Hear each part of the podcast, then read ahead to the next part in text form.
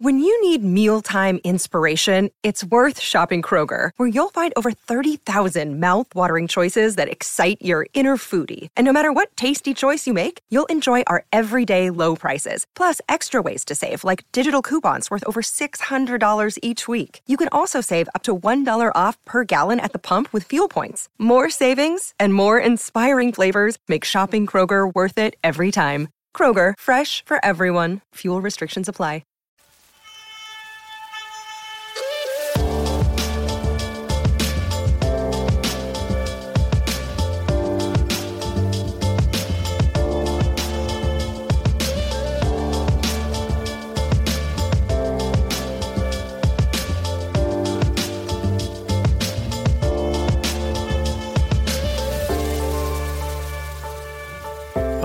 Fans, and welcome to another episode of Bulls HQ, a Chicago Bulls podcast on the Blue Wire Sports Podcasting Network. Thank you for joining me again this week as we inch ever so close to the NBA season, and unfortunately for us Bulls fans, we've become all too familiar with conflating the upcoming NBA season with some injury news. And I say that, of course, as it was announced last Thursday that sophomore forward Chandler Hutchison has sustained a hamstring injury and as such been ruled out indefinitely. This obviously sucks for Hutchinson, who missed a good chunk of his rookie season through injury. But for us fans too, it's not the news we want to be hearing in the lead up to a new NBA season, and I wish I had better news to discuss with my guest today. You all know him from his own Bulls podcast, Bawl on Bulls, and more recently as one third of the Bulls Outsiders. He's Big Dave Watson, and he's joining me now. Dave, thanks for coming on, man.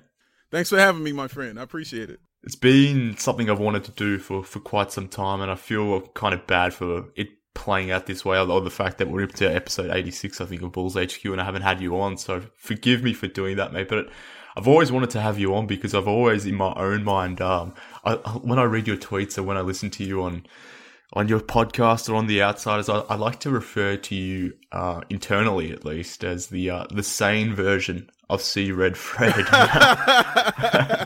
I say that because um, you're typically one of the more optimistic Bulls fans are going about there at, at, the moment, I would say. And I like your positive spin on things, but I feel like i am more confident in you persuading me to the uh, to the lighter side of things than our friend uh, Fred. so I like to call you the sane C Red Fred.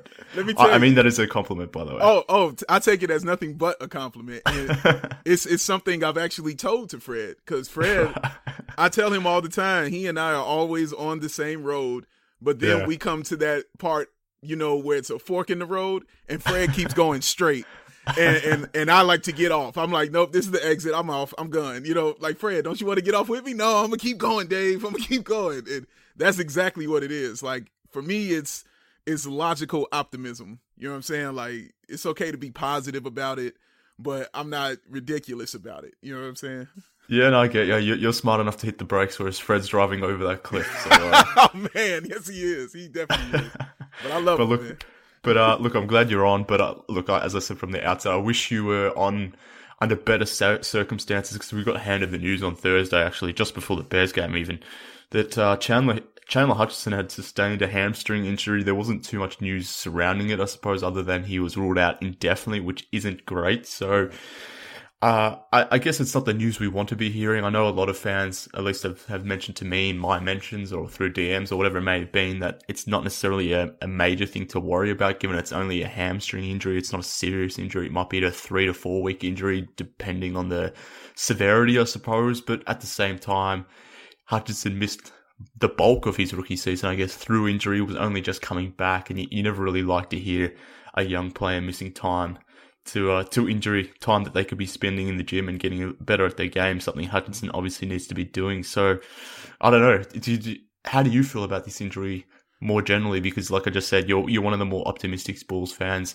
When I heard the news, I was a bit devastated because, uh, I, I, as I typically am, maybe because um, I guess uh, comparing it to what we sort of had to go through with Lauri at this time last year. Again, mm. I just didn't mm. want to see another incident, even though Chandler Hutchinson isn't necessarily the same mm. level of player. But how did you take the news?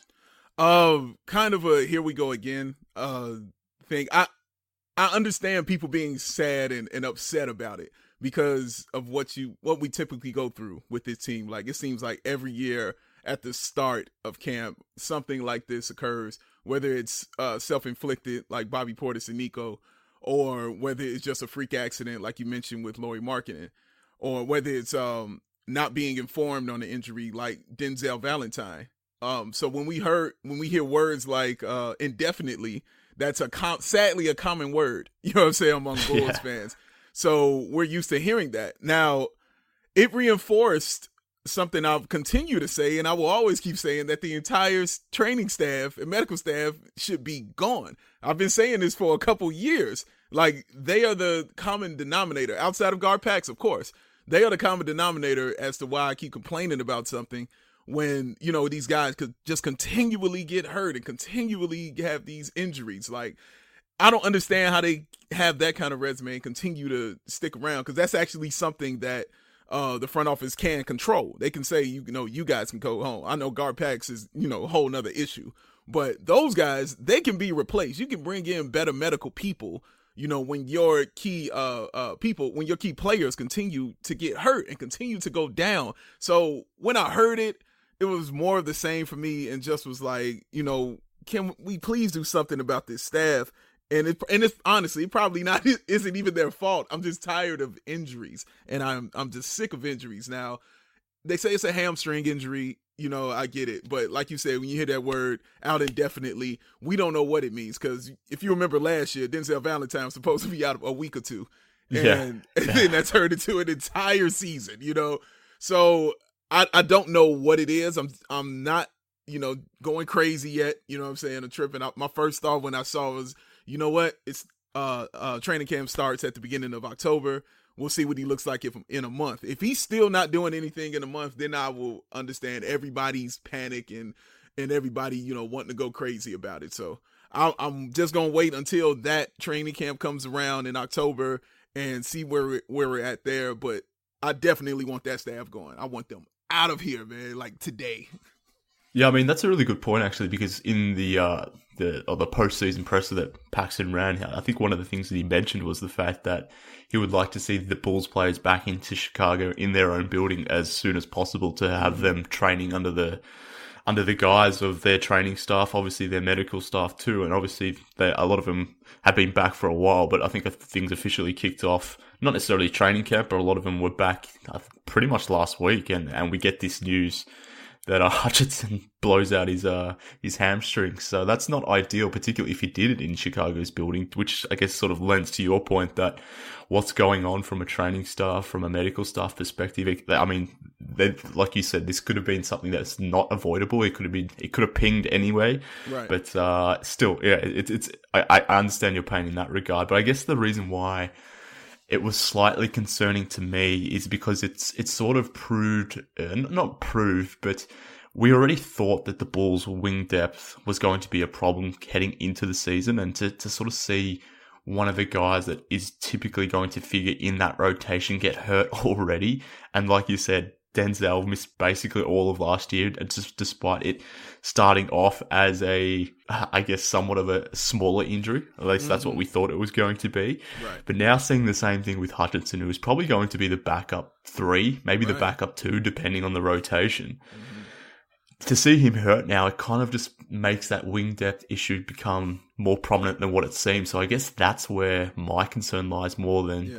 than Hutchinson himself. I guess if I know that I know that kind of sounds a little bit evil, but uh, that, that's where sort sort of no. my uh my feelings were about the situation. No, you're right to feel that way because that is definitely the concern is that wing depth, and not even that. We saw last year that he actually can play some four, like actually eat up some minutes at the four, like if anything crazy happens. I'm not saying he's going to be out there, you know, be, being a world beater or anything like that at that position, but he can hold he was holding his own at that four position when he was out there playing in that rotation. So playing three positions on this team and a guy who can do that is very important because a team that is lacking depth in that one wing department like he, you know that he was what he was going to come in and do as far as you know where he could play and who he was going to play off of um coming in to help Denzel Valentine coming help to even help Coby White like even developing some kind of little chemistry with him in the summer league is helpful you know, those little things are helpful. So Coby can recognize already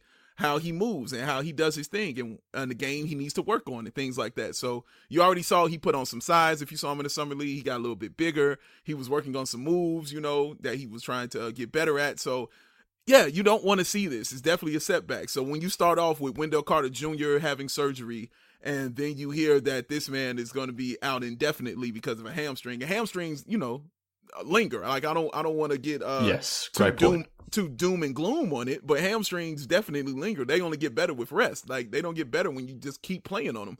So and that's a second lower lower leg injury for him also because last year, you know, he hurt his foot and Boylen for some reason wanted him to keep playing on that foot. And he had the best game he had ever had and then was out for the rest of the year. So yeah, it's it's just so interesting and it's so weird um that we keep going through little things like this, but I'm not gonna freak out. I'm just I just can't bring myself to I can't I can't bring myself to do that just yet because nothing has started yet and nothing is solid. And and it also helps because I know like you uh, said he's he's kind of he's the he's a bench player, you know. He's not Lauri Markkanen. You know, I freaked out when it was Lauri Markkanen. I was like, oh no, you know what I'm saying? That I don't want to hear. So hearing that, okay, I'm like, okay, he's gonna be out we got to get better at some depth. Uh, maybe there's some other guys that they might have their eye on that they could bring up. Like those things you can kind of patch until he comes uh, back. So, but you don't want to see it because he's part of that uh, eight man rotation that, you know, off, to start it off. Yeah, definitely. And look, that's why I called you the ANC Red Fred because he made good points. We probably shouldn't be going off the deep end just yet because, you know, he may be back by training camp. He might be back by the start of the season. But you made another good point the fact that hamstrings typically tend to linger if they're not treated properly. I mean, they can pop yeah. pretty easily again. So yeah, yeah. hopefully, hopefully it's not too much of an issue. But whilst this sucks for Chandler Hutchinson, uh, more broadly, again, I want to touch on the wing situation. But what, what, how do you feel about the ball sort of in this day and age where the league is hell bent on playing as many as, as many wings as possible, sometimes three, sometimes even four wings on the court at one time. The Bulls kind of only have four guys that you could trust in a rotation on their roster, really. And obviously, Chandler Hutchinson being one of them. But the way I guess the Bulls have gone about countering that is by bringing in a whole bunch of point guards with some of those guards, you know, sliding up to the two, sliding up to the three. Uh, Tomas Satoransky, he can play some two, he can play some three. Coby White will probably play more two, in my opinion, than point guard. Mm. Shaq Harrison, who we'll talk about a little bit later on, he he'll probably play some two and three. He won't be playing exclusively point guard. So I, I, that's the way they've kind of gone about it. But how do you feel about the Bulls sort of countering this league going to big dominant wings uh, all over the park? Maybe not necessarily dominant. That's maybe a bit of a stretch on my part, but having threes or four sized guys at across two or three positions where the balls are sort of gone having having point guards, maybe some shooting guards scaling up to that small forward, maybe even power forward position. How do you feel about that approach? Uh, I can't say that I'm against it uh, because I haven't seen it yet. So I can't mm-hmm. say whether I'm why I like it or I hate it. I do like the people they got. I do like the people they have. And another guy we keep we always forget to mention Thaddeus Young. He's another one um, that we bring in, you know, for that kind of help on that on that wing, playing that three and playing that four. So I don't I don't know. It's that's a great question because like you said, the league is going a whole different way, and the Bulls are like, yeah, we're gonna try this one out and see how it works because nobody's really a pure point guard on our team that we have. There's no real just like you're a point guard. That's it. That's what you do. You run point. There's no like Kyrie Irving. You know what I'm saying? Run on our team right now. Yeah. Um, yeah. Coby Coby White. Obviously, he's trying to develop into that point guard, but he's not a pure point guard and that's okay. I don't I don't mind that. That's that's okay because there's no one way to win. Like once somebody wins a certain kind of way, just like any other league, everybody's gonna, you know, be a copycat of that and try to do it that way. So I'm I don't mind them trying something new, seeing how it goes, seeing how it works. If this improves the scoring, if this improves the defense, you know, if this if this allows Lauri Markkanen, you know, to have that big year three that in my mind that he's going to have, if this helps Zach LaVine become that all star that I believe he's he's going to be, if this helps Wendell Carter grow in his game, you know, then I'm all for it. I'm okay with it. I, I don't have any issue with it. But it is strange because the purest point guard you have is Kris Dunn, and he he's not the best at that position at all. So it's very interesting to, and I just can't wait to see it. Even in the preseason, I can't wait to see it and, and how it's going to look because unlike football, you can't really mask what you're going to do in the preseason in basketball because you've got to run those plays. And it doesn't matter if anybody sees them coming or not because it's basketball. You know, like you, you're to have to run those plays. You're to have to see how it's going to work. Everybody's going to have to get acclimated to the offense and the play calling and things like that. So I also like the fact that, and also another reason I feel this way, I would say, is because of the assistant coaches they brought in. So I trust Chris Fleming. Like I trust him. Like the things I saw him do in Brooklyn, especially for D'Angelo Russell, who also is not a pure point guard guy. Like he can play the two. But what he did for him at that position, out of nowhere, D'Angelo Russell was running that team and was an all star last year. And and deservedly so. He was quite awesome. So and just to look how that team moved, and they had just a you know a bunch of big guys that had some nice wings, you know, in LeVert, they had Joe Harris. Uh, I can't remember my man with the afro's name, but his afro is amazing. Um, but yeah, they they had Ed Davis. You know, they had guys that you know were big and and they had that depth at those positions, but nobody was really pure at you know what I'm saying at playing just one particular position outside of Ed Davis. So yeah, I'm I'm interested to see it because I trust Chris Fleming, I trust Roy Rogers. So I'm interested to see what it looks like and how it's going to work. It's interesting there that you mentioned that you trust the assistant coaches, but not necessarily Jim Boylen. So, oh, he, uh, no, he hasn't. He hasn't earned that yet. Like he has to Good. earn the trust. I'm glad you said that. I'm glad and you said that. I tell, I say this all the time about Jim Boylen. Jim, I want to feel about Jim Boylen, the coach, the same way I feel about Jim Boylen, the man. Yeah. Because I love Jim Boylen as the man. He is an awesome individual. Matt and I got a chance to meet him and speak to him for like 20 minutes. Incredibly engaging, uh, straightforward, straight shooter. Like he we we had a conversation when we were talking about, you know, starting as Bulls outsiders and Matt was saying other things that we we should have and we should be doing. And I said to man, I was like, well, no, dude, we got to earn it. This is our first year. Like we ain't, they shouldn't give us anything. Like we got to earn this. Jim Boylen looked at me and he said, now that's what I like to hear.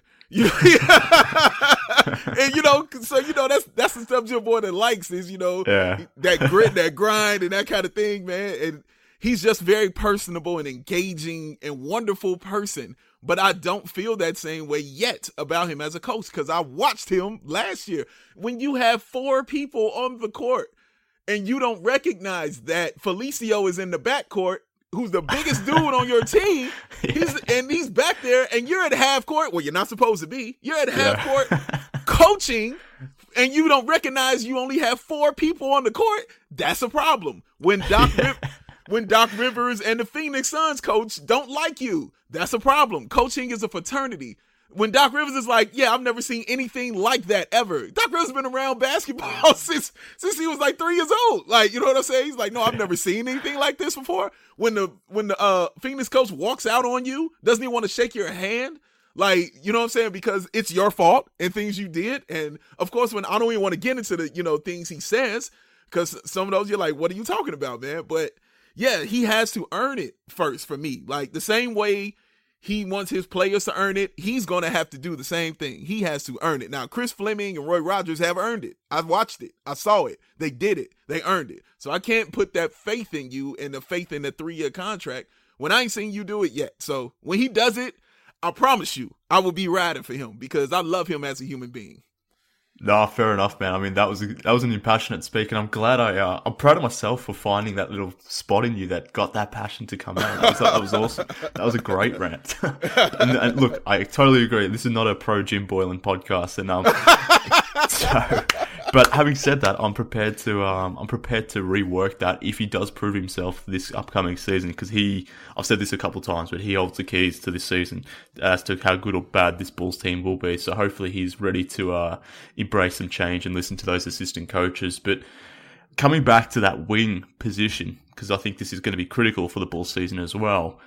Do you think maybe not now given that Hutchinson may be back for training camp, maybe back for the start of the regular season, but assuming this was to come back, be it for Chandler Hutchinson or even Otto Porter or Zach LaVine, who in their in their past as well have had injury concerns. So hopefully, fingers crossed, nothing happens to those two guys because right. the Bulls definitely need them. But if something like this was to happen early in the season, be it to Hutchinson, Valentine, or fingers crossed, not Porter or LaVine, mm. do you think that escalates a potential Kris Dunn trade in the sense that the Bulls have five point guards on the roster. It seems like the Bulls have been doing all they can to move on from Dunn already. Right. If they were to lose a wing early in, in uh, through injury and try to sort of force some of their point guards into that shooting guard position or even small forward, do you think that escalates the potential trading of Dunn to someone else to bring in a, a similar, uh, yeah, I guess a similar wing in this in terms of stature around the league? Um, it definitely kicks it into overdrive. Um, yeah, I think. I think I think they're already looking for, or have been looking for, uh, uh, trade partners for Kris Dunn. But you know, the Bulls they they want they just want to make the right deal, and that's usually something that is something I usually give them credit for. Is you know eight times nine times out of ten they're they're gonna make a, the right deal. Now there are plenty of examples of them not. Of course, you know you could look at bringing Cameron Payne in here, things like that. Like they're pretty examples of them making you know bad decisions on the trade, but I trust them because they eight or nine times out of ten they they do a very solid job of getting stuff back. And I'm like, okay, I don't know how they pulled that off, but that's pretty good. Or you know these little shrewd moves, you know, to clear three uh, extra three mil or extra two mil and things like that. I like that. I like I like those things they do. But so I, I guarantee you that's probably the hold up on Kris Dunn because that's the only logical reason to me as to why he would still be on this team. He I mean, I, I, don't, I don't, I don't even know if I should go over like the things he did last year. You were just scratching your head and saying, "What's going on?" And it doesn't bring me any pleasure to speak ill of Kris Dunn because I was a huge Kris Dunn fan coming out yeah. of college, and I was big when he got and uh, I mean when we got him. I was oh man, I was going crazy. I was like, yes, we got a point guard. Kris Dunn is awesome. He made an incredible pass in, Minnesota. I still haven't forgotten that because I've never seen anyone do this pass. And I was like, he's gonna come here. He's already got chemistry with Zach LaVine. You know what I'm saying? He could build something with Lauri. All right, bet this is gonna be great. And then I realized that he didn't have the one thing that I love my point guards to have, and that's that huge brain. And he didn't have that. He he runs one play, and that's that pick and roll. He can run that pick and roll to death, and that's it. Now after that, he he really has got nothing for you. You know, he can't run an offense. He can't point out where everybody needs to be. He can't see three plays ahead. He can't look down that court and make that right play. You know, like those things bother me, you know, as a point guard. And it, and it showed uh, last year more so than the previous year. Because in the previous year, I'm also going to say, you know, he had more room to operate because it was all on him and it could be all on him. So he can make up for some of those mistakes by just, you know, scoring and, you know, coming through in the clutch, which he did a lot that season in the fourth quarter. But when I just need somebody to be that point guard and say, oh, Lauri Markkanen's got a six foot tall dude on him. Maybe I should give him the ball in the post. And no, and he says, he says, no, nah, I'm gonna take this three. And, and you know that that's dro- drove me insane watching that man. drove me insane watching him not give Lauri the ball in the post. And and that's why I loved Otto Porter Jr. so much when he came in because he immediately recognized, oh, you have a seven foot tall, talented dude down here. Let me clear everybody out and give him the basketball. Like, yes, Otto, yes. Thank you very much for doing that. So that drove me crazy about Kris Dunn, saying I didn't know that if I knew that they wanted me to work on my shot, would have worked in my shot in the offseason. That's that's a crazy thing to say. Um, I started off having his kid, you know what I'm saying, taking those couple of days off, which I have no problem with but then coming back and getting hurt immediately, and then mm, you're out yeah, for like four to six weeks again. So yeah, all those things added up. It just was a terrible season, but it also showcased the shortcomings that he has for the offense that they're trying to run. Like you can't be that kind of point guard and be starting in this league. You just can't. You can't be that way. Um, coming off the bench, he'd be great, but I'm sure he doesn't want to come off the bench. So if you don't want to come off the bench, then I'm, you know, going to get rid of you. I'm trying to find a, you know, a, a, way to get myself a trade and get back what we need in here. So I think the Bulls just waiting to find that trade that they like, and then they'll make it. But definitely, if something, God forbid, if something happens, you know, to one of those players, oh yeah, it, it's going to kick into overdrive as far as Kris Dunn and and uh, getting him out of here. Yeah, hundred percent. It, it just it just reads like the Bulls aren't interested in keeping him. It seems like he's waiting to be gone almost, which I guess kind of sucks for him. But it doesn't look like the Bulls are bringing him back next season on a new deal. Obviously, he's entering the fourth year of his rookie contract, doesn't have an extension on the table already. So it would seem like there's going to be a parting of ways at some point it's just probably a matter of time. But I just wonder if a, an injury maybe escalates that. It probably will, but hopefully we don't get to that situation. But another bull that will be, I guess, parting ways with the team is Antonio Blakeney. I want to talk about that in a second, but before we do, let's tell the listeners about this week's sponsors. Every guy looks better and feels more confident when he puts on a suit, but there's one problem. Guys just keep buying generic off the rack suits. That's why Blue Wire is pumped to partner with Indochino for an amazing deal on a new suit. Indochino is the world's leading made to measure menswear company. They make suits and shirts to your exact measurements for an unparalleled fit and comfort. Looking to get married? They have tons of options for those looking to outfit their wedding party. It's so easy to get started. Visit a stylist at one of Indochino's 50 showrooms in North America and have them take your measurements personally or measure at home yourself and shop online at Indochino.com. This week, Bulls HQ listeners can get any premium Indochino suit for just $369 at Indochino.com when entering Blue Wire at checkout. Plus, shipping is free. That's Indochino.com promo code BLUEWIRE for any premium suit for just $369 and free shipping. This is an incredible deal for a premium made to measure suit. Once you go custom, you don't go back. If you found $100 on the street, would you pick it up or keep walking? Of course you'd take the money. So why do you keep picking winners and not betting on them? That's why I go to MyBookie. It's fast, it's easy, and they pay you when you win. Let's face it, where you're betting is just as important as who you're betting on. Do the smart thing. If you're going to bet this football season, bet with MyBookie. Did you know you could bet on games after kickoff? If by the second half it looks like your bet is going to lose, you can always just take the other side. If you're the kind of guy that likes to bet a little and win a lot, try a parlay. If all your picks come through, you'll multiply your winnings. And no matter how you bet, the NFL season is the best time of year. Join now and MyBookie will double your first deposit. Use promo code BLUEWIRE to activate their offer. That's promo code BLUEWIRE. Visit mybookie.ag today. You play, you win, you get paid.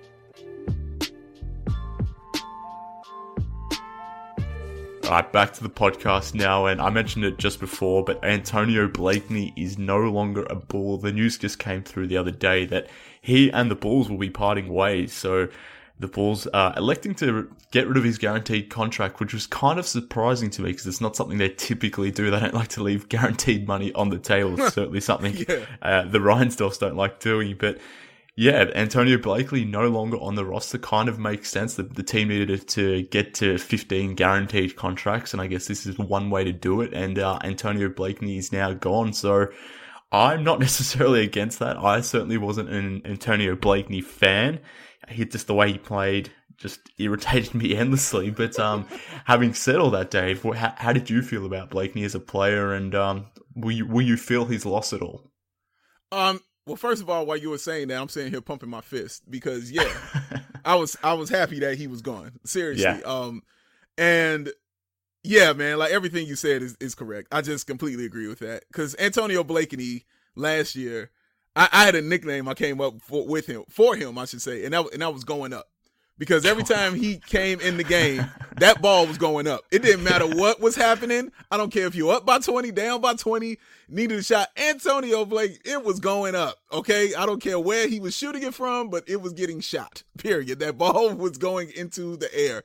How do you have more shot attempts than passes? Like that's that that's insane to me. Like that he that's insane. Like, you know, not even assists, passes. You know, like that's that's that's crazy. You know what I'm saying? Like giving the ball to someone else. Like that's a, a normal basketball thing that you do.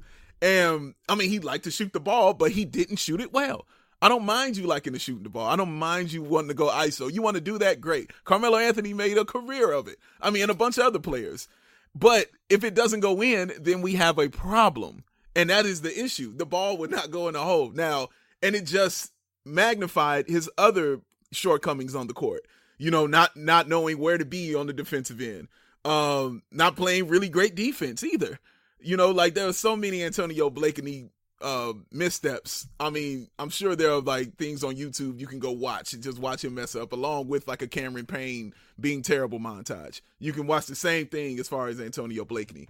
Now, the problem is he would have flashes and he would have flashes where you were like, okay, all right, I could see something like that because Chris, my my my uh, podcast partner on Bawl on Bulls, always says he doesn't like getting rid of people who can create their own shot. Now, I feel him on that. But if you create your own shot and you miss it, it doesn't matter. You know what I'm saying? Like if you're shooting 30% from the field, you know, it doesn't matter. Like you're only hurting your team, you know, when you're doing things like that. When you're not hitting that open man who's cutting and you don't see that, it you know, those things don't matter. If you're not showing the coach that you're working on your game and you want to be in the game and you want to play and not just saying, no, I'm playing this way and that's it. And I don't know if that was said. I'm just, it felt that way. You know what I'm saying? It just felt that way to me yeah. when I would watch yep. him play. Like, nope, I'm doing this way. When everybody's saying, no, bro, like you should try this one out. Like, don't do that. Nope, nope, still gonna do it this way. You know what I mean? Like, it just felt like that to me. So, and that's why he, you know, because he was in the doghouse for a while um, with Coach Boylen. So, yeah, when I heard he was going, I was I was like, bet, good, fine, get him out of here. It's okay because he doesn't hurt anything on on this team. Uh, in my opinion, he doesn't he didn't hurt anything going forward. I don't feel we were gonna we lost anything or you know I think we more gained something. You know, just by him not being there. You know, now I'm like, okay, bet I, I gained a roster spot. You know what I'm saying? Like it's a spot open. I can get somebody in there. Let's try somebody else out. See if they can do it like that. Now he was in the G League, he was killing people. You know what I'm saying? Like he was awesome. He was G League MVP. Like he scoring leader. I'm saying, I'm sorry, he was the scoring champion in the G League. Like you couldn't stop him from scoring because he was the best player on the court, and that's fine. But in the NBA, you know what I'm saying? Nine times out of ten, you're not going to be the best player on the court, and he wasn't. You know, even off the bench, he wasn't the best player on the court. But in his mind, he was. And so he was going to play that same kind of way because that's the way that got me here. And that's hard for a player to turn off. You know what I'm saying? So I, I'm understanding of that. But the problem is, bro, it, it wasn't working. It just simply wasn't working. The shots weren't good. The shot selection wasn't good. Uh, the recognition of the game within the game wasn't good. So yeah, I have no problem with him being out of here. I'm cool with it. Going up can go home. I'm I'm alright with it. I hope he lands somewhere else. I really do. All good points, and I completely agree with them all. It, I do feel like it is an addition by subtraction. And it's funny because we spent the good portion of the show talking about the the need for wings that this Bulls team has, and I guess Antonio Blakeney I guess is that he is a wing, but at the same time, we sound contradictory to the point where we're saying we're fine with a wing being off the roster. But for all the reasons why you mentioned, it makes complete sense. So yeah. I'm I'm okay with this news. I, I kind of feel bad because I'm sure he's a good guy and all that, but I didn't want him on this roster. And I think a large part of basketball is just the team that has the, the, the, most smartest guys in the room is often the team that wins. I mean, there's obviously mm. more to basketball than just that, but it felt like last season that the Bulls were carrying too many low IQ players, and unfortunately, Antonio Blakeney, his game style is that. And I mean, to your point, the guy liked to jack up shots, and he had as many field goals as passes as he sort of mentioned there. He had actually, yeah, the, the ratio between his passes and field goals is actually Crazy. ridiculous. Crazy, so, yeah, he, him not being on the roster is actually productive, and I don't want to spend too much more time on Antonio Blakeney because he probably doesn't deserve it, to be honest with you. But I guess it was some noteworthy news in September for the Bulls that he will be gone off the roster. The roster spots, in terms of guaranteed rosters, will go down from 16 to 15. So the Bulls kind of look locked in for their roster spots at this point. I mean, we can talk about the fact that maybe they should have another wing on this roster. Maybe, maybe Shaq Harrison or Arcidiacono or someone else could have been a wing, but I mean we've done it, we've done and dusted that topic to death at this point. But I guess the, the news is that Antonio Blakeney is gone, and the fact that you mentioned that he was a leading scorer at one point, obviously in the G League, but that right. sort of segue, segues into the next point that I wanted to make, which was around Zach LaVine. And there was an interesting article, Dave, that I'm pretty sure that you caught on the ringer there where DJ Foster of The Ringer actually posited the idea that Zach LaVine could potentially be the NBA's scoring champion next season. So for the for the listeners who haven't gone out and read that, I would recommend you do so because it was an interesting read and DJ put forth his reasons as to why that may be in the cards for Zach LaVine, but I wanted to bring that topic here and discuss it more broadly on the podcast. But Dave, what did you think about that article up on the ringer about Zach potentially being the scoring leader of the NBA next season. It seems like a, a, a pretty big deal. Yeah, for me, it was definitely a big deal. For one, just to have the Bulls on a positive recognition, you know what I'm saying? By yeah, a publication. on a national platform. Yeah, well. exactly, exactly. Just to have something positive being said about the Chicago Bulls, I was very excited about that because usually that that is not the case, and sometimes rightfully so. Um, but when I saw it and I thought about it, I said that's not completely insane. You know, I could kind of see what's coming from. I don't agree with it. I don't. I don't think it'll happen. Um, I think, uh, you know, you're looking at James Harden. You know, and I'm sure that I because I didn't read the entire article, but I'm sure that maybe part of his reasoning is, you know, James is playing with Russell Westbrook and things like that. You know, so that might, you know, kind of counteract or something like that. But Zach LaVine leading league in scoring. I don't know if that means that Lauri Markkanen is going to do what I want him to do this year. Yeah, yeah. And I, I just don't know. You know, I'm not gonna because I, I can't say if it's a good or bad thing. I can't. But I just I will simply say I don't know because I plan in my head, Mark. Now this is just me talking.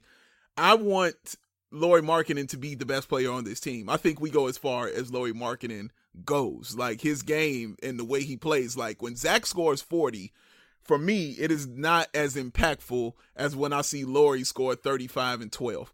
You know what I'm saying? Or yeah, Lauri scores yep. 28 and, and, and 15. Because when Lauri gets the ball in the post, oh, he's going to the foul line. Like he's getting calls. Zach doesn't get those same calls. You know, you see him complain about it all the time. But when Lauri is in that post and he make those moves, he that whistle blows and he goes to the line and he's a really excellent free throw shooter. And that slows the game down. You know what I'm saying? That gives you time to set up on the defensive end when that ball comes back in, gives you time to set up your half court deep, whatever you want to do. And Boylen is, you know, loves defense and things like that. So playing through him, I think actually helps the Bulls. Now, and I'm and it's ridiculous to say right now for me because Zach LaVine is incredible.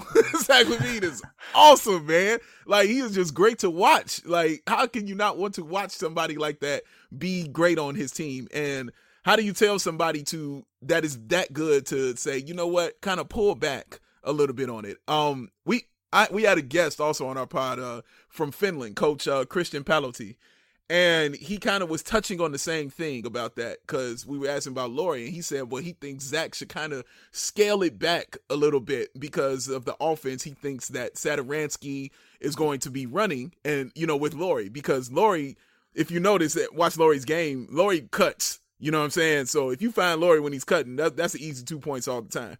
And Satoransky will find you, you know what I'm saying, when he's cutting. Zach just like give me the ball. You know what I'm saying? Like give me yeah. the ball, let me be great. And there's nothing wrong with that because when you give him the ball, he shines. He does his thing. But I don't know if it helps or hurts this team yet. You know what I'm saying? But because I want to see it in action and I want to see um, how it works and how it plays together. Um, Zach LaVine leading the league in scoring. I'm gonna just say, yeah, I'm with it because there's something positive about the Chicago Bulls, and it's not completely uh, insane thought because he scores at a very high clip shoots at a really great percentage, really great three point shooter. He really is. But some sometimes some of his basketball decisions that I have issues with. But that's but that's you know something else. But as far as scoring, he's got arguably even if not top three, he top two quickest first steps in the NBA. Because when he makes that move on his first step, I have yet to see anybody stop him. When he goes, when he at that top of the key and he makes that first step and he's gone, you either gonna foul him or he's gonna score. Period. But the problem is, it's just not going to happen enough times, you know what I'm saying, in the game uh, for him to do that because teams are going to obviously catch on and, you know, going to double team him. And Zach does have a tendency to turn that basketball over. Uh, we saw it a lot in the fourth quarter. Like, for some reason, the fourth quarter, he just likes turning the basketball over. It's, it's how it happened. So, uh, do I want to see it? Sure. If do I want to see Zach being leading scoring? Yes. I'm not going to say no to a player on my team being the best scorer in the NBA. Will it be conducive to my team winning? That I don't totally know yet. That I don't totally know. I just want to see it in action. And it's only strictly because I want to see what it is with Lauri, with Otto, and with Wendell, what that's going to look like first. So, no, I mean, they're all good points, but that, I, this is where we kind of diverge and where our general mindsets, I think it's it's an interesting, it's it's a nice little microcosm of how we think about things a little bit differently. And this is why I wanted to have you on because you do bring that different view to me, and I think that's it's good for me to hear because initially when I sort of saw the headline and even after I read the article, I was like. I don't know if I want Zach LaVine leading the team in scoring or being not necessarily leading the team in scoring, but being the leading scorer in the NBA because mm. I do have some serious questions about what that means for the rest of the team. And my initial thought when I saw that headline was, oh, did, did Lauri Markkanen get injured or did Otto Porter get injured or what went wrong for Zach to be able to shoot that many times for him to average 30 points. And mm. that's not necessarily a knock on Zach because I thought he had a great season last year and was super efficient in a terrible offense and didn't really yes. have those offensive pieces around him to help him even. So I, I guess there is scope for him to be a better scorer next season or the upcoming season, given that he'll just be playing with better players. But to your point, I kind of, I kind of don't like this spread. I, I just wonder what that means for Lauri Markkanen. But here's a take for you, and it's something that I'm, it's something I'm workshopping and something that I might be bringing out a little bit more uh, during this season. But I understand that a lot of Bulls fans see Markkanen as that primary offensive piece, and I think that's completely reasonable to to view that view him as that or hope for him to grow into that. But at some point, does doesn't Lauri need to take that away from Zach LaVine rather than Zach just handing that to Lauri Markkanen? Because my biggest issue with Markkanen at this point is that he's not he's not aggressive enough for me, and I think he sort of sits back and just lets lets things unfold to a degree that you probably don't want from a primary option. Whereas Zach, to his credit, I guess, goes out there and tries to tries to be that lead alpha guy, and I guess that creates its problems in itself. But in my opinion, I think Lauri needs to to take that mantle from Zach rather than Zach handing it over to him. But uh, what do you think about that? Wow, that is a great question. Um, taking it from him or handing it over because I don't think Zach is going to hand anything. It doesn't need you to be hostile, by the way. I'll, yeah, that, yeah, that yeah. you know, I I know what you're saying, but I get what you're saying because that, I, that's not in Lauri, but it's it's it's. Not, I don't think it's in Lauri Markkanen's nature to just be like I'm the man. I'm the best player on the team. That's it. I don't think yeah. that's in his nature, and there's nothing wrong with that. I just think that's a product of, of how he grew up and the style of game that he plays. He's a yeah. kind of a team oriented kind of guy, yeah. and he wants to pass the ball, and you see that when he's out there, like he's just finding the, the right space to be in. And then when the ball goes up, he's going to the bucket to try to get the rebound. Like you just see that, you know what I'm saying, when he, when he's playing and things like that. So yeah, but I want him to be that guy. You know, I want him to be that man. And I can't tell Zach LaVine, the dude who wants to be the man and who's did a pretty solid job of it, to tone tone it down a little bit. And, and you've seen the workout. Like Zach is coming for blood. You know, like Zach is like, nope, I want to be on that level and be mentioned with everybody else. And Lauri is just like, sure. You know, he's like, sure, why not? okay, if it's if it happens, sure because he he's team oriented and he wants the ball to move and and things like that. If if you ever watch Lauri, you know, overseas games and things like that, which is when I really kind of fell in love with Lauri Markkanen was watching him overseas. Yeah. It it clicked for him there that he was the man. And it I don't I don't know what changed and what what happens because of that. Maybe because well, he did have a really great point guard on their team. Um but he would get that ball and I mean he would score on you and he would talk to you about it. He would tell you he was scoring on you. He's going up dunking on people. Like he was just making those plays. I was just like, "Oh my goodness. Like, yes, give me this human being."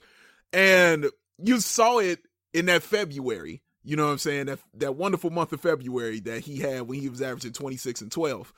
I mean, he just kind of got it. He's like, "Yeah, okay, I get it." And now part of that also was his coach flew over from Finland and, and was with Lauri during that month of February. He he spent some time with Lauri and and I guess told him a couple things.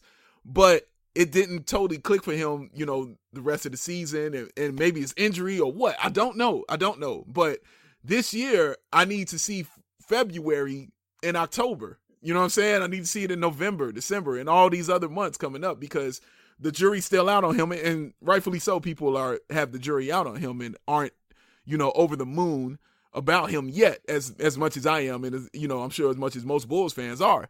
But I think, man, he I think for them to be that kind of team, bro, like he has to be the dude. He has to be that guy that I'm like, okay, Lauri, take us to the promised land.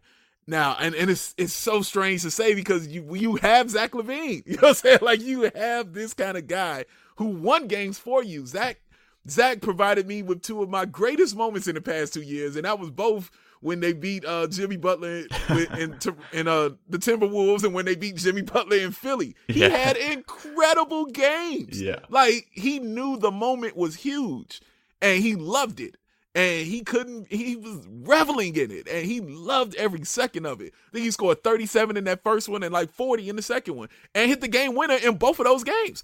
Like it was, oh man, dude. So I know how much he wants to be that guy and how much he wants to show. Up. But man, dude, it's just it's something about Lauri, man. It's something about his kind of play and his kind of freakish style that he brings to the game. A dude that big that can shoot like that, that has that kind of basketball IQ is is really really rare to find, man. You know, it's super rare to find, and I want to harness it and see, you know, if he is that guy. And that's that's why this year is so important. So yeah, man, that's it's that's a great question, though, bro. That's a really great question. Yeah, I'm look. I mean, everyone wants to see Lauri be great, and I, I, certainly want to see him do that. But I think that was the encouraging thing about February. Forget about the results. The team went 500 during that 10 game stretch. That was impressive in itself. Otto looked great. Obviously, that helped unlock things. But two things that made that month so good, and you sort of touched on both, was we did get a La- an aggressive version of Lauri that month. That's why he put up the 26 and 12, and that's why he looked like the man. But more importantly, he and LaVine coexisted very well to the point where Zach was kind of happy, sort of getting uh, getting Lauri involved in the game. Yeah, so yeah. I think that was the more, most encouraging part of Feb- that February sample. The fact that they those two as a unit were able to combine and work together pretty seamlessly, and that hierarchy of who was the primary guy, who wasn't, didn't necessarily exist. And mm. I guess that's what that, I want Lauri to be that Lauri. I want that Lauri to take those sh- shots away from Zach because I don't think Zach's the kind of guy that's going to necessarily fight against it, particularly if someone like Markkanen's making the Bulls a better team. Which I think I think Zach uh, unfortunately gets some negative press at this point where oh, people yeah. see him as a selfish player, and, and I guess his offensive style can be selfish to a mm-hmm. degree, but there's a big difference between being maybe a, a selfish offensive player and then being a selfish teammate, and I, I don't think he's the latter. So I guess I just want to see Lauri take that mantle from Zach before Zach necessarily arrested at, at this point.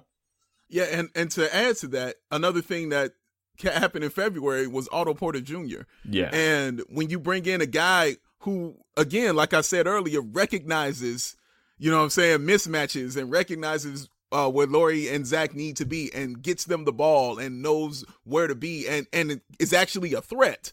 So you can't leave him. You know, you have to, you know, be on him, which what does it do? It opens up the lane. You know, it makes the things a little bit easier. You can't double team off of certain guys. And his basketball IQ for me is is not talked about enough because the way he can see, you know, his vision and the way he can see things happening on the court, you know, three steps ahead, three plays ahead. He he has that because I saw him do it, especially in that February. It happened, and so I'm just excited. That was huge. That was a huge part of it, man, because he's okay being that guy who will sit out there and you know and take those shots and shoot those threes and hit them too, of course, and score 18 a game. But he's also very good at running uh, an offense and recognizing mismatches and knowing where someone needs to be. And that couldn't be understated in that month of February. And that's the reason that those Bulls teams look better because their struggles were at the point guard position and guys who, you know, couldn't, you know, step up to that kind of role that that you needed, you know, that kind of IQ role that you needed, uh, like Otto Porter Jr. had. So that's what's going to be huge about uh, going into this year, man, especially with the moves they made at that position. Yeah, definitely. I mean, you mentioned Otto Porter and the fact that he's a smart player, and we talked about it before. The fact that you need the smartest guys in the room to often win a basketball game, and yes. I guess I just want to close on the Bulls' newest addition, Tomas Satoransky, who's been doing some things over in the FIBA World Cup. We talk about smart players. We talk about guys that are going to help guys like Lauri, Zach LaVine. Obviously, Otto Porter was that, but Satoransky himself is going to be a great addition to the team because of everything we sort of just talked about. The fact that he can play multiple positions, the fact that he's a smart, capable player and knows and understands how to get his teammates involved. But in the World Cup for the Czech Republic, it's been more about him being that lead guy. We spent the last couple of minutes talking about Zach and Lauri being the lead guy of the Bulls. Obviously, Satoransky won't be that for Chicago, but he has been that for his Czech side in the World Cup, and he has been absolutely balling. So mm. I just wanted to close on that, give him giving him some love because he's taken that Czech Republic team into the second round. It's probably they've probably gone further than what many had hoped they would or expected they would, and he's right. been absolutely insane in, in the World Cup. He's averaging 16 points, seven assists, almost six rebounds, couple steals, shooting 50% from the three. So mm-hmm. I know he hasn't played a game yet for the Chicago Bulls, Dave, but I wanted to close and just give some hype to uh, to Satoransky because I know he hasn't played a game yet, but I'm, I'm kind of get the feeling that this might be one of the best signings in, during the GarPax era. Uh, I know I'm going with that maybe a little too early, but uh, that's kind of how I feel. Yo, when I saw, I, who was, I think I saw Ricky O'Donnell said this is like the second greatest free agent signing already, but like behind Thad Young, and I'm like, dude, we had an, we had we had Paul Gasol was all NBA. Like, come on now, like like let's not be completely crazy. But I feel you, I feel the excitement, and I get that because I was happy when we got him also because you know I I I'd watched him, you know what I'm saying a lot. Like when we watched Bulls Outsiders, we would get feed from Washington, a lot of Washington games, and he would stand out like all the time, like because I, the point guard is my favorite position. It's my favorite position in basketball. It's like it's like the quarterback. You know what I mean? And if you have a great point guard, I always think you can win. You know what I'm saying? Like you you're all right. You you'll at least be in the playoffs because he will outthink your opponent. You know, he'll he'll play that chess match. And watching Satoransky play, what I liked about him is one, he knows where to be on the floor. Two, he's tall. He understands he's tall, you know. And three, he's not afraid, you know. And he and the angles that he takes to get to the bucket have always impressed me because he understands his shortcomings. Like, okay, I might not have the great greatest handles in the world, and you know, I might not have that speed when I'm creating my own shot, but I know how to contort and use my body and take this kind of angle to get to the bucket. And he knows where people are on the court when he's making that move to the bucket. Now, you saw it in I saw, you know, the quick clip that was going around of the, you know, when he dropped 20, what do you have, 27 and 5 or something like that, and like three steals today uh, against playing uh, Felicio's team in Brazil. Yeah, with I guess that we upset. should mention Felicio. well, yeah, I only mention him just to say it. Like, that's the last time you're going to hear me say his name. No, please. fair enough.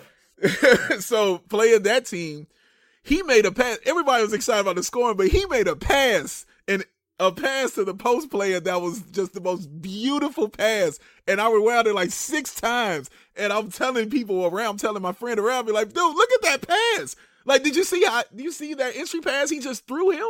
That is that is great. Like that is great recognition. And the way he put it, where he put it, all the dude could do was lay it in. You know what I'm saying? Like he couldn't do anything else but just put it into the bucket. Like it was that good of a pass. I was like, okay, I see where you you're gonna fit in with Lauri already. Like you see where it's going to fit in and how he's going to help. And you see, you know how he's going to find guys like Zach and Otto Porter Jr., you know, and recognize who's open. You know what I'm saying? Like that's that's all I've been lacking at a point guard position is man, can you please recognize who's open on the floor? Can you please recognize mismatches and do those little kind of things? And watching him in Washington do that, and I mean, he had a I'm, I can't remember was he had two triple doubles last year, but I, he definitely had you know balled out against us. If you saw that game, he definitely yeah, was killing us that game. Oh my goodness, man, he he was something, man. He was balling out. That's probably when they signed him. Like yeah. that day, they signed him in their head. They were like, "He signed. We got him. He's he's going down." So, and yeah, I just think he's a very very good player, and just being that size that he is, you know, makes it easy. Like, okay, play the two, and his basketball IQ, and already seems like you know I'll do whatever the team needs. Like, you need me to play this? Okay, bet. I'll do that. Okay, you need to play this? Okay, bet. I'll do that. And I also feel that's good for guys like Coby White to see. Um, because he can help him recognize things on the court. Like that's those are the things I like, man. Like, and again, having Chris Fleming there will also be a help. You know what I'm saying? Let to help him uh, run that offense and do things like that. So he's going to be very, very important. I'm excited to watch him. I really, really am excited to watch him play and the chemistry he develops and who he develops the chemistry with. Because in my head, it's going to be Lauri Markkanen. Uh, if it ends up being Wendell Carter Jr., I don't have a problem with that at all. If he was in Zach, cool. But in my head, it's Lauri just because of Lauri's, you know, style. They both have those international games. So they could probably speak a kind of language on the court that the other guys, you know, won't understand. And I don't mean verbally, I just mean a basketball language yeah. that they can speak on the court. Yeah, I, I completely agree. I think he's going to be a great addition to this team. And like I said, I probably went a little bit early to it. Hopefully, I haven't jinxed it, but I think this signing is going to be a damn good one. And uh, yeah, just a shout out to Sato for what he's doing in the World Cup. It hasn't gone unnoticed, and uh, there isn't too many Bulls over there at the moment, but he's one of them, and he's he's been great for the, for the Czech Republic. So I wanted to close on that happy note. Obviously we had some um, some tough things to talk about at the top. But Dave, I appreciate you coming on, man, and giving me your view. It's like I said from from the top. I I wish I had done this a lot earlier, but I thank you for coming on Bulls HQ and giving me your thoughts. But uh, before you get away, tell the people where they can follow you online. They probably already know anyway, but give it to them one more time.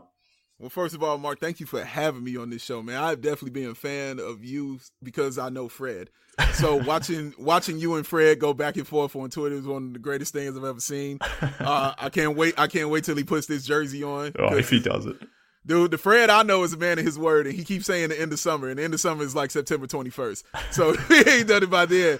I, I, personally will get on him. I promise you that. Yeah. I've been silent until then, but yeah, I might need some help on that. Yeah. yeah, I got. Trust me. When after September 21st, I'm on him. I promise you. Thanks, I man. promise you. Yes, sir.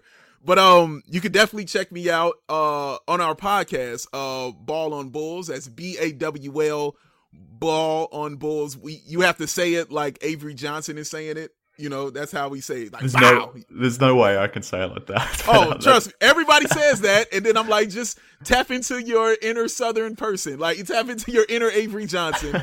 trust me, it, it will come out, sir. It will come out. But Bawl on Bulls, uh, you can check us out at bawlsports.com. The podcast is wherever you listen to podcasts. We're there Spotify, iTunes, Google Play, wherever you listen to podcasts. We're on there. And follow us on Twitter at Bawl Sports. You can follow me on Twitter at Bawl Sports. And Chris is at Bawl Sports 1 on Twitter. And our Instagram is also Bawl Sports. And you can check us out on Bulls Outsiders with myself my man Matt and my man John doing Bulls Outsiders uh, this season on NBC Sports Chicago.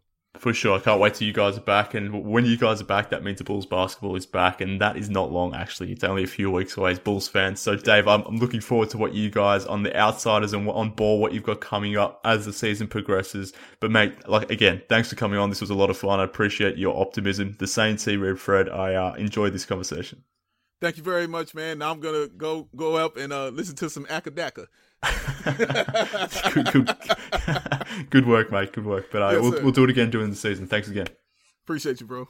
All right, Bulls fans, so that just about does it for this episode of the show. Hopefully, you enjoyed this one with Big Dave. I definitely did. He's uh, he's, he's great to have on. He's that that excitement, that positive optimism. That's what I love him for. So thank you for Dave for coming on to Bulls HQ. But in the meantime, Bulls fans, jump online and follow me on Twitter at MK Hoops. Follow the show, Bulls HQ Pod.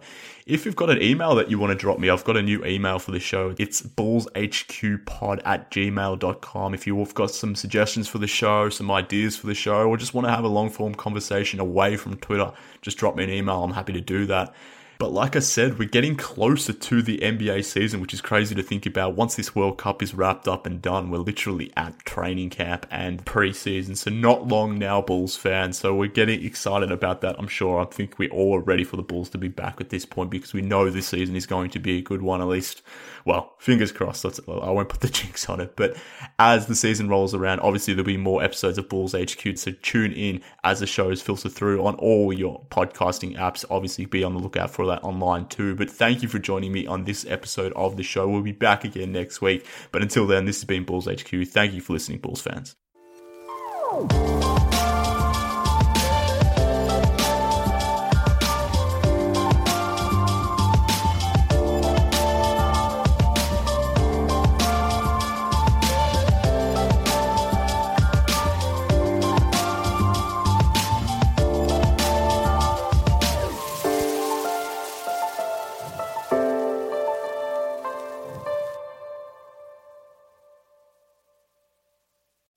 Amira Rose Davis, historian and co host of the sports podcast Burn It All Down. And now I'm hosting the new season of American Prodigy, all about black girls in gymnastics. For the last 40 years, black gymnasts have moved from the margins to the core of the sport and changed gymnastics along the way. Now, they tell their stories. You'll meet trailblazers like Diane Durham, superstars like Jordan Chiles, and everyone in between. Listen to American Prodigies on Apple Podcasts, Spotify, Stitcher, or wherever you get your podcasts.